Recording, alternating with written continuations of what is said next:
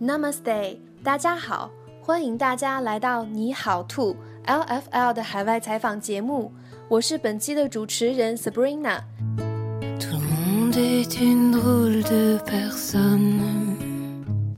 今天我们来到了一座集艺术、美食、文化于一身的城市。对很多人来讲，尤其可能是女孩子吧，这座城市还是浪漫的代名词。好的，现在就有请我们的本期嘉宾。大家好，我叫刘倩，现在生活在巴黎。欢迎刘倩来到你好兔。倩在法国已经有十年了吧？那么，在法国这么长时间，你觉得让你感触最深的是什么？这些年来，在法国让我感触最深的就是“自由”两个字。这里并没有我们传说中的那么浪漫，但是却真的非常的自由。在这里生活，你会发现隔三差五的就会看到一群一群的民众拿着各样的旗帜，喊着这样各样的口号，在街上去游行、去罢工。在这里，无论你多大岁数，你都可以自由的去选择你愿意做的职业、愿意做的事情。政府会有各项的补助来帮助，嗯，在就业的人去完成他们的梦想。在这里，无论你多少岁，你都可以很自由的去选择你喜欢的男人和女人，你们的爱情。所以，这真的是一个很自由的国家。哇哦，法国真的是久负盛名的自由之都呀！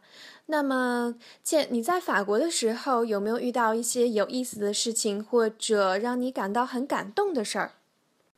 说起在法国有意思的事情，我倒想说说这里乞讨的人们，特别是在巴黎的地铁站里，我们不时都会看到一些有着艺术家水平的人在唱歌、在弹吉他、在演奏。特别是在地铁里，我们会看到一些。看起来衣着非常正常、很干净的人向大家伸手要钱，开始我会觉得让我觉得很不耻，可是后来我渐渐改变了这样的态度。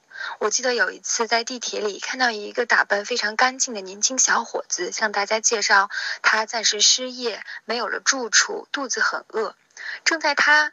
向大家介绍他的难处的时候，旁边的一位老奶奶拿着一盒精致的法式甜点，打开盒子，竟然递给了这个小伙子一份蛋糕。虽然只是一个小小的举动，却真的很温暖。这真的是很好的诠释了法国的自由、平等、博爱的精神。好的，最后，嗯，倩，可不可以请你给我们想在法国读书或者工作的人一些建议？如果有同学想来这里读书，嗯，我觉得最重要的建议就是在来之前尽可能多的多去上法语课，多学学法语，因为在这里生活学习语言真的很重要。如果法语好，你学起功课会更容易，也会更容易的融入这里的生活。对于在法国工作呢，我想说，除了在认真工作之外，嗯，也最好尝试着像这里的人一样，学会去放松，比如和大家一起在下午休息的时候，一起去喝杯咖啡，去阳台上抽烟，在每年的夏天呢，背着行李箱，跟朋友、家人一起去旅游，一起去晒太阳。好的。谢谢倩给我们带来的精彩分享，相信很多小伙伴都跟我一样听得意犹未尽吧。